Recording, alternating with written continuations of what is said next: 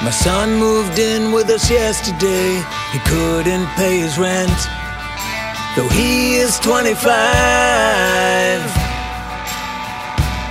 He got his master's degree in May in humanities, and so it's no surprise.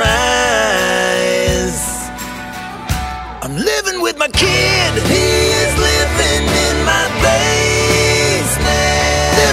Kid. He's just got to find a job. Living with my kid. He keeps drinking my Budweiser.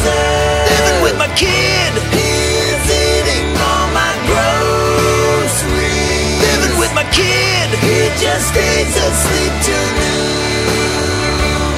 Living with my kid. He just has to borrow money. Living with my kid.